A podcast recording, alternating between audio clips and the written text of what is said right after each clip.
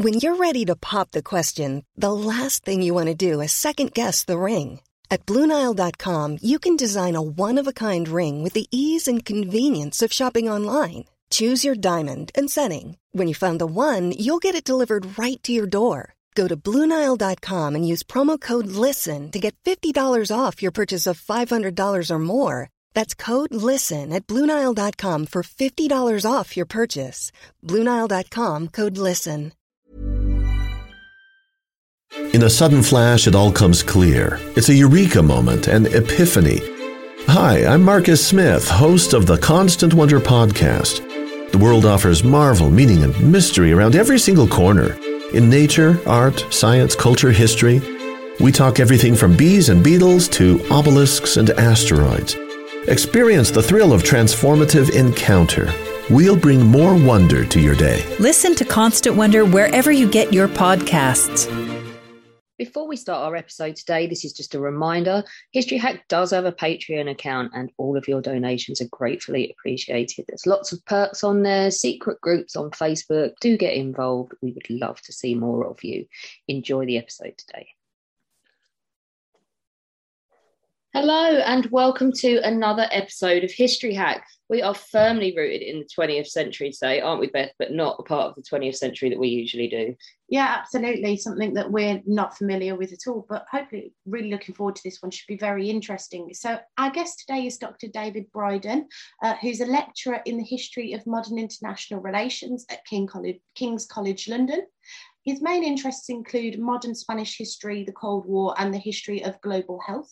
Books that you could be keeping an eye out for include Franco's Internationalists and Internationalists in European History. But he's here today to talk to us about the global nature of the Cold War. So welcome, David. Thank you very much for joining us. Hi, thanks very much for having me. Wonderful. So let's just start basically with the traditional view of the Cold War. How do we generally tend to think about what of it, its origins and the way in which it unfolds? So I think we we learn about the Cold War right, in school, uh, partly, but also we understand the Cold War through things like films and T V programs and things like that. And if you grew up in Britain, I think the way that that Uh, the Cold War was was taught in schools, and the way it was kind of presented in these films and T V programs was of a, uh, a kind of a bipolar conflict. So a conflict that was primarily about the United States and the Soviet Union. Um, and if you studied it at school, you probably studied kind of certain key moments of that conflict. So you might have talked about the origins after the Second World War, maybe the, the Cuban Missile Crisis, uh, the Vietnam War, the Korean War, perhaps to a certain extent, and then maybe the uh, the end of the Cold War in the nineteen eighties. So there might have been a bit of Europe in that. So we might we might think about uh, Britain's role in the Cold War um, uh, to a certain extent, but we we mainly tend to understand it as involving the two big superpowers and the kind of the diplomatic and military relations between them. Yeah, it's like Rocky four, Hunt for Red October. Exactly. Rocky four is like the classic yeah, yeah, vision of, of what the Cold yeah. War is like. Where he ends the whole Cold War. They're all chanting Rocky at the end. Um, you have a different perspective.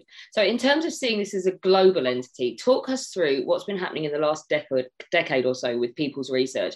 What is the global South and Afro-Asianism? Yeah, so one of the things that historians have, have started to do over the, over the last ten years or so is to, to really try and think about the uh, the Cold War from a global perspective. So not just thinking about the U S and the U S S R, but thinking about the Cold War, how the Cold War affected countries all over the world in lots of different ways, and how um, uh, the Cold War kind of manifests itself in lots of different kind of regions and different kind of conflicts.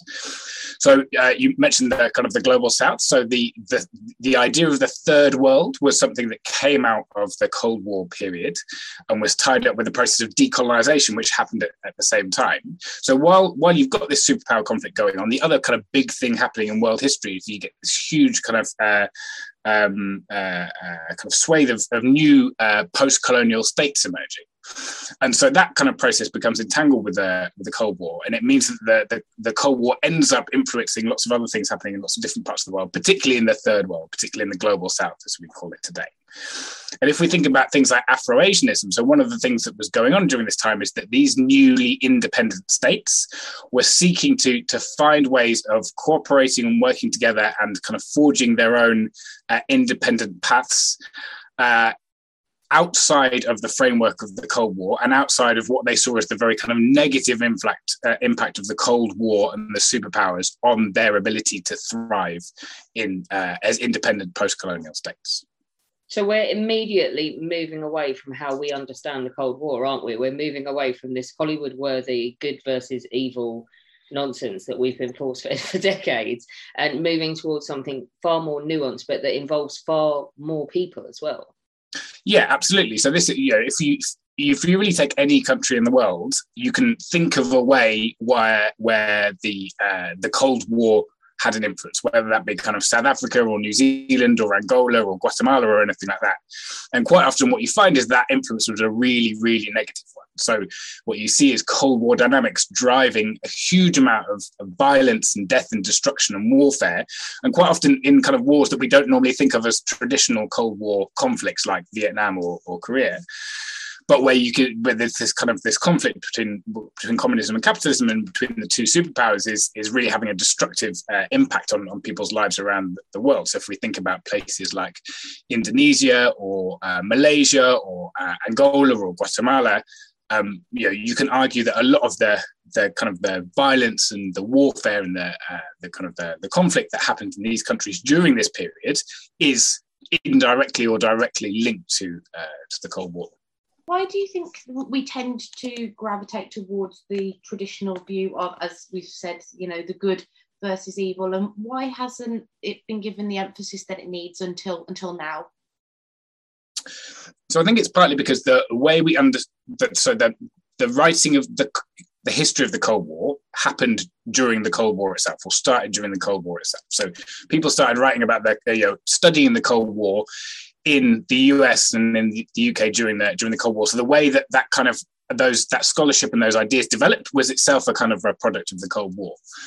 And that history, to some extent, is quite an easy way for us to understand uh, the period. We we can have a kind of a nice, like, you know, a narrative arc. We understand the beginning, we understand the end, we understand the kind of the key points within it. And if you try to think more globally about the Cold War and bring in all of these different countries and all of these different things, it becomes a lot more complicated, right? And so if you were like a teacher teaching kind of year eight or year nines about the Cold War, you've got the question of, you know, how do you kind of cram all of this in in a way that still makes sense Um, uh, for kids? Or if you're, I don't know, you're a T V, you're a T V producer or a film producer, and you're doing something about the Cold War, how do you kind of tell this n- more nuanced story without kind of losing losing your audience?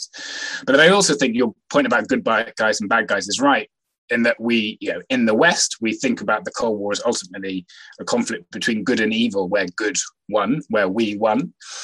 And if we take a more kind of global perspective on these kind of things, what we see is is not kind of good guys versus bad guys, but what we see is a kind of a, a, a, a conflict between kind of, you know, more or less uh, uh, equal blocks, which are which is kind of uh, in which both blocks are acting equally destructively towards kind of, you know, uh, countries and communities uh, around the world. So I think from a British perspective, thinking about the kind of the uh, this more complicated history of the Cold War, for example, involves thinking about kind of, you know, British, uh, the British war in uh, in Malaya um, after the Second World War, and the way that the kind of the uh, the, the kind of uh, Britain's fear of uh, communism and communist insurgency in Malaya drove kind of the, the violence of the, the counterinsurgency efforts there. And so that kind of story from a so from a British perspective is obviously more complicated than the kind of the story of the kind of the good West against the bad communist East. I think, yeah, as well. You like you. It's sexier, isn't it, to tell a story where those two are pointing thermonuclear weapons at each other. So, but in terms of the weapons of mass destruction, so for most of this period, only a handful of nations actually have access to these. Um, and I think that's the perspective we get, is those nations. But what about the people that don't? How do they view the tensions between the U S A and the U S S R? And what sort of influence do they attempt to exert to reduce those tensions? So one of the things that some countries try to do is to try to get their own weapons, right? So you have this kind of process in the Cold War where you start off with just the U S and the Soviet Union having nuclear weapons. but they're quickly joined by Britain, by France, by China. But then as the Cold War develops, you have uh, the development of nuclear weapons in places like uh, South Africa, in Israel, in Pakistan. So there's this kind of process of, of, uh, of proliferation. Non-nuclear states, particularly in the kind of the third world and the global South, um, do attempt to, to try to kind of um, encourage the superpowers to limits nuclear weapons and to, to promote non-proliferation, particularly through organizations like the, the Non-Aligned Movement. Mm. So the Non-Aligned Movement was a kind of an alliance of, of mainly uh, um, Asian, African and Latin American states uh, who were seeking to maintain their distance from the two superpowers. And one of the things that they tried to do was to uh, was uh, to kind of um, promote the anti-nuclear cause and to uh, encourage the, the nuclear powers to, to limit their uh, production of nuclear weapons. Whether they were influential or successful is is another question. And I think one can argue that, I mean, obviously nuclear proliferation and nuclear tensions continued throughout the Cold War, where there were kind of periods of détente and where there were these kind of non-proliferation agreements between the superpowers. I think probably the the, the kind of the, the pressure for them came domestically or came from the superpowers themselves. I don't think realistically these kind of uh, these this anti-nuclear um, activism or anti-nuclear diplomacy from the non-aligned states particularly had a had a major uh, influence. And you've just brief, you've just mentioned there briefly about non-alignment. Um, how many countries are just desperate to avoid being drawn into the spheres of influence of the cam- capitalists and the communists? And how do they try and achieve that? Because as we say, black and white, we see good guys versus bad guys, but there's there's a whole load of countries, I imagine, who are just trying to do their own thing and not get involved. Yeah, so I would say most countries around the world and most of particularly these post-colonial states that emerged in the fifties and the sixties are keen to distance themselves to some extent from the, the Cold War conflict and the superpowers. It's a complicated story because diff- all of the different countries, even the ones that came together in things like the Non-Aligned Movement, had very different views of the conflict and very different ideological backgrounds. So in the Non-Aligned Movement, for example, you had kind of Tito's Yugoslavia, so a, a communist state, although one at odds with the Soviet Union. But then you also had kind of you know, uh, you know capitalist states as well. So these these kind of uh, countries were never particularly unified. And they also changed over time, right? So you know, the, the, the kind of the politics and the leaderships of, of all these kind of countries in, say, the, the early nineteen sixties was very different from the late nineteen seventies. Um, so some countries were desperate to avoid entanglement with the superpowers in the Cold mm. War. So countries like uh, India after independence and the, and the leadership from Nehru is quite a good example. But other countries, while they were keen to avoid kind of entanglements, what they also saw in the Cold War competition was, was a kind of an opportunity whereby maybe they could play the two superpowers off against each other and try and get the kind of particularly the economic aid they felt they needed um, from both sides. So a, a really good example of, of that is uh, Egypt. Under, under NASA, where NASA was kind of notorious at the time for, for, for managing to play the two superpowers off against each other and to, to get you know, fairly you know, major amounts of aid out of both the United States and then out of the Soviet Union. Um, and so, you know, we should think of, uh, I think many of these these kind of states saw the Cold War kind of context as an, an opportunity to some extent, as well as something that they wanted to avoid. I'm just laughing because I think Anthony Eden might have had a more forceful description of NASA than his doings. Uh, so one of the things that has been mentioned in terms of the international perspective of the Cold War is domino theory. So for those listeners that don't understand this, what is domino theory, first of all? So domino theory was mainly a U S idea that, that um, kind of came to prominence in the nineteen fifties, so um, in, under the Eisenhower administration, but kind of remained influential, I think, to the nineteen eighties. And this was the idea that um, that that communism was spreading around the world, and that if you let communism win in one country, then it would create this kind of domino effect where it would it would it would win in another country and another country and another country, and then before you know it, you'd have a kind of you know, a communist takeover of the world. And so it was particularly influential when the U S were looking at places like East and Southeast Asia, and they thought, look, if we let the communists win in Korea, if we let the communists win in Vietnam, maybe we don't necessarily care that much about those countries in and of themselves, but it, the reason it would be really bad was it would because it was would be because it would create this kind of chain reaction. So if we want to stop communism uh, winning globally, if we want to defend the United States against communism, even though, you know, realistically there's no threat of kind of, uh, you know, there's no realistic communist threat to the Soviet, uh, to the United States, then what we have to do is we have to go out and find communism wherever it's uh, it's posing a threat, wherever around the world it looks like it might be victorious, and we have to fight it there. And so that's the kind of idea which explains why why the U S in particular, but also countries like Britain, end up fighting these wars against communism in such far-flung places which don't obviously have any kind of major strategic impact for those countries. So in places like Korea and in uh, Vietnam and, and Laos and things like that. I think from a British perspective, you know, we, you know, I'm from Gloucester, and there's there's lots of big monuments in, in Gloucester about the Korean War, because a lot of the, the regiments from who British regiments who fought in Korea were from Gloucester. And I always, when I look at it, I always think, why, you know, why on earth in the nineteen fifties were people from Gloucester fighting in Korea? What was the point of that? And, you know, the only reason was because of, of, of this fear of, of communism, the idea if we let communism win in Korea, then, you know, who knows what's going to happen, and, and who knows what will be what will be next. Many of us have those stubborn pounds that seem impossible to lose, no matter how good we eat or how hard we work out. My solution is PlushCare. PlushCare is a leading telehealth provider with doctors who are there for you day and night to partner with you in your weight loss journey. They can prescribe F D A-approved weight loss medications like Wegovy and Zepbound for those who qualify. Plus, they accept most insurance plans. To get started, visit plushcare.com slash weight loss. That's plushcare.com slash weight loss. Quality sleep is essential. That's why the Sleep Number Smart Bed is designed for your ever-evolving sleep needs. Need a bed that's firmer or softer on either side? Helps you sleep at a comfortable temperature? Sleep Number Smart Beds let you individualize your comfort, so you sleep better together. J D Power ranks Sleep Number number one in customer satisfaction with mattresses purchased in-store. And now, save forty percent on the Sleep Number Limited Edition Smart Bed for a limited time. For J D Power twenty twenty-three award information, visit jdpower.com slash awards. Only at Sleep Number stores or sleep number dot com.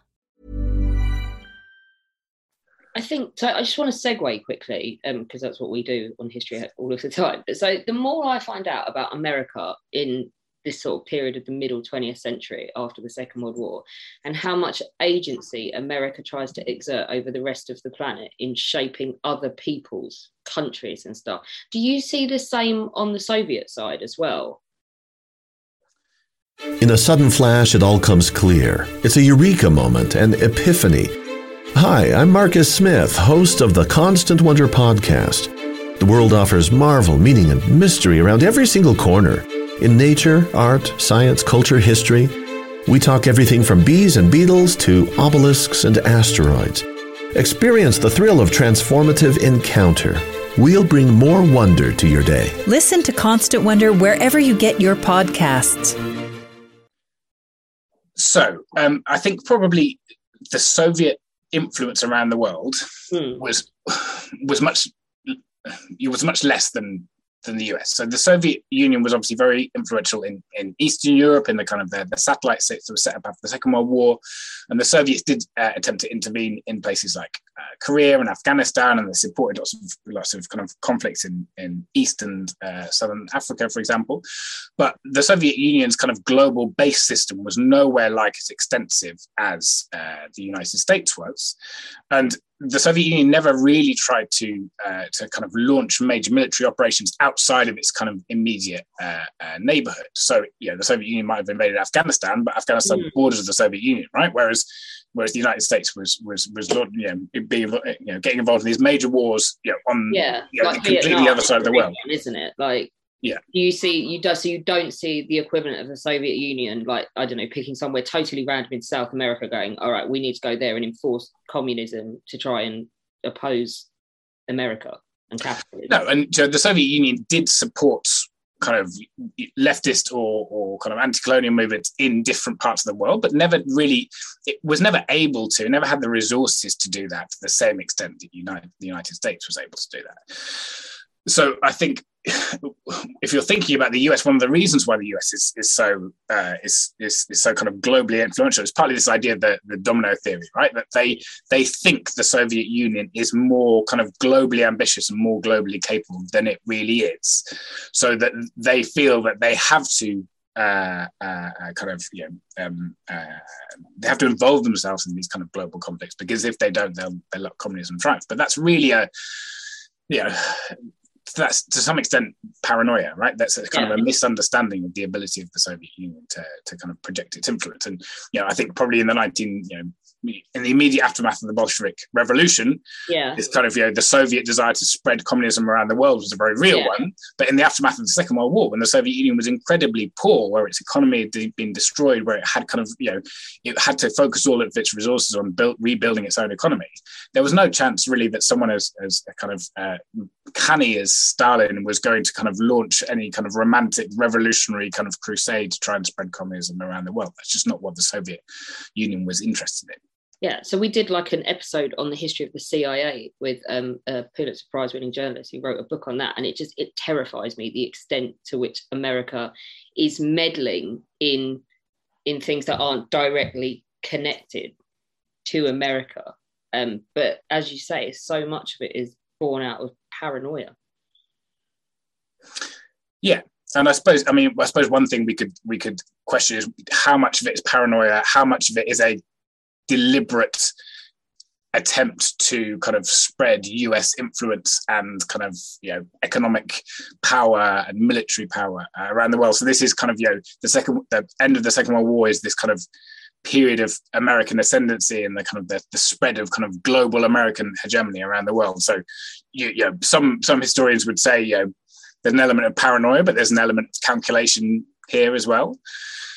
Um, and, you know, U S military interventions were always tied up with the kind of the spread of kind of U S economic opportunities or, or and things like that as well. But yeah, I, th- I think it's it, it certainly is something that needs to be explained, right? It's something. It's not something that kind of happened uh, happened naturally, or was a kind of a, a natural response to kind of a, a genuine Soviet threat. Mm. And just very quickly coming back to that domino theory, how central should domino theory be to our wider understanding of the Cold War? Do you think its significance is, is overplayed, or do you think it has a place in our understanding?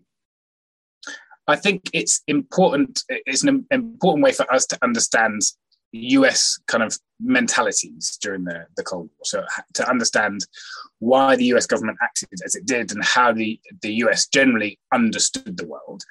I don't think it's important as a kind of a, an accurate description of what was going on uh, at the time necessarily.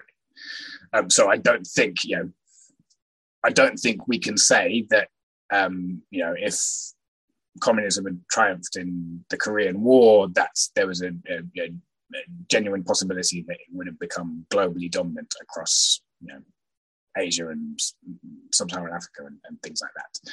But it's certainly true that that there were those within the U S administrations who did think that, and so therefore it's a it's an important way for you know way for us to understand American actions.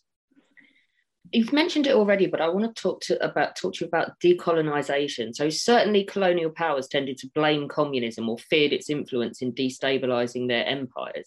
How much of an influence does the Cold War have on the efforts of colonized nations to assert their independence?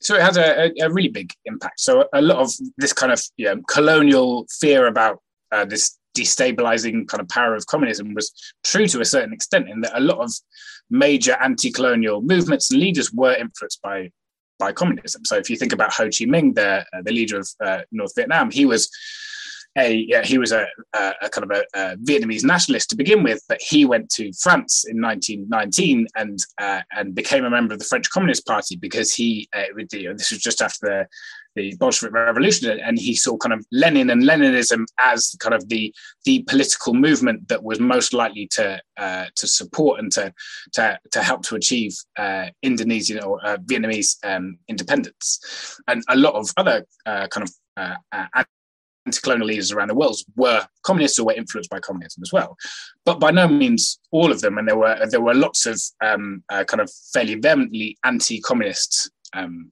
uh, uh, national liberation leaders as well. Um, I think after many states gained independence, they, as we said before, they were keen to uh, to kind of uh, maintain a kind of balance in their relations between the two superpowers. Um, and even the, the, the kind of post-colonial states which had kind of avowedly socialist governments, so let's say places like Ghana under Kwame Nkrumah, saw their brand of socialism as very different from the Soviet Union and tried to maintain a certain distance uh, between them. But I think, you know, going back to this question of kind of violence, I think what a lot of post-colonial states uh, uh, you know, were, were trying to do was to uh, to kind of build Uh, uh, you know, to, to achieve rapid economic development and to build kind of stable and peaceful societies. And they saw the Cold War as a, a, a potentially really destabilizing force and something uh, that could undermine their kind of post-colonial um, uh, projects. And that's really where their desire to, to kind of avoid these kind of Cold War entanglements came from. So what do you think the cultural impact of the Cold War is across the globe? So can the argument be made that it's partially responsible for globalization, or do we see the origins of that already apparent before it starts?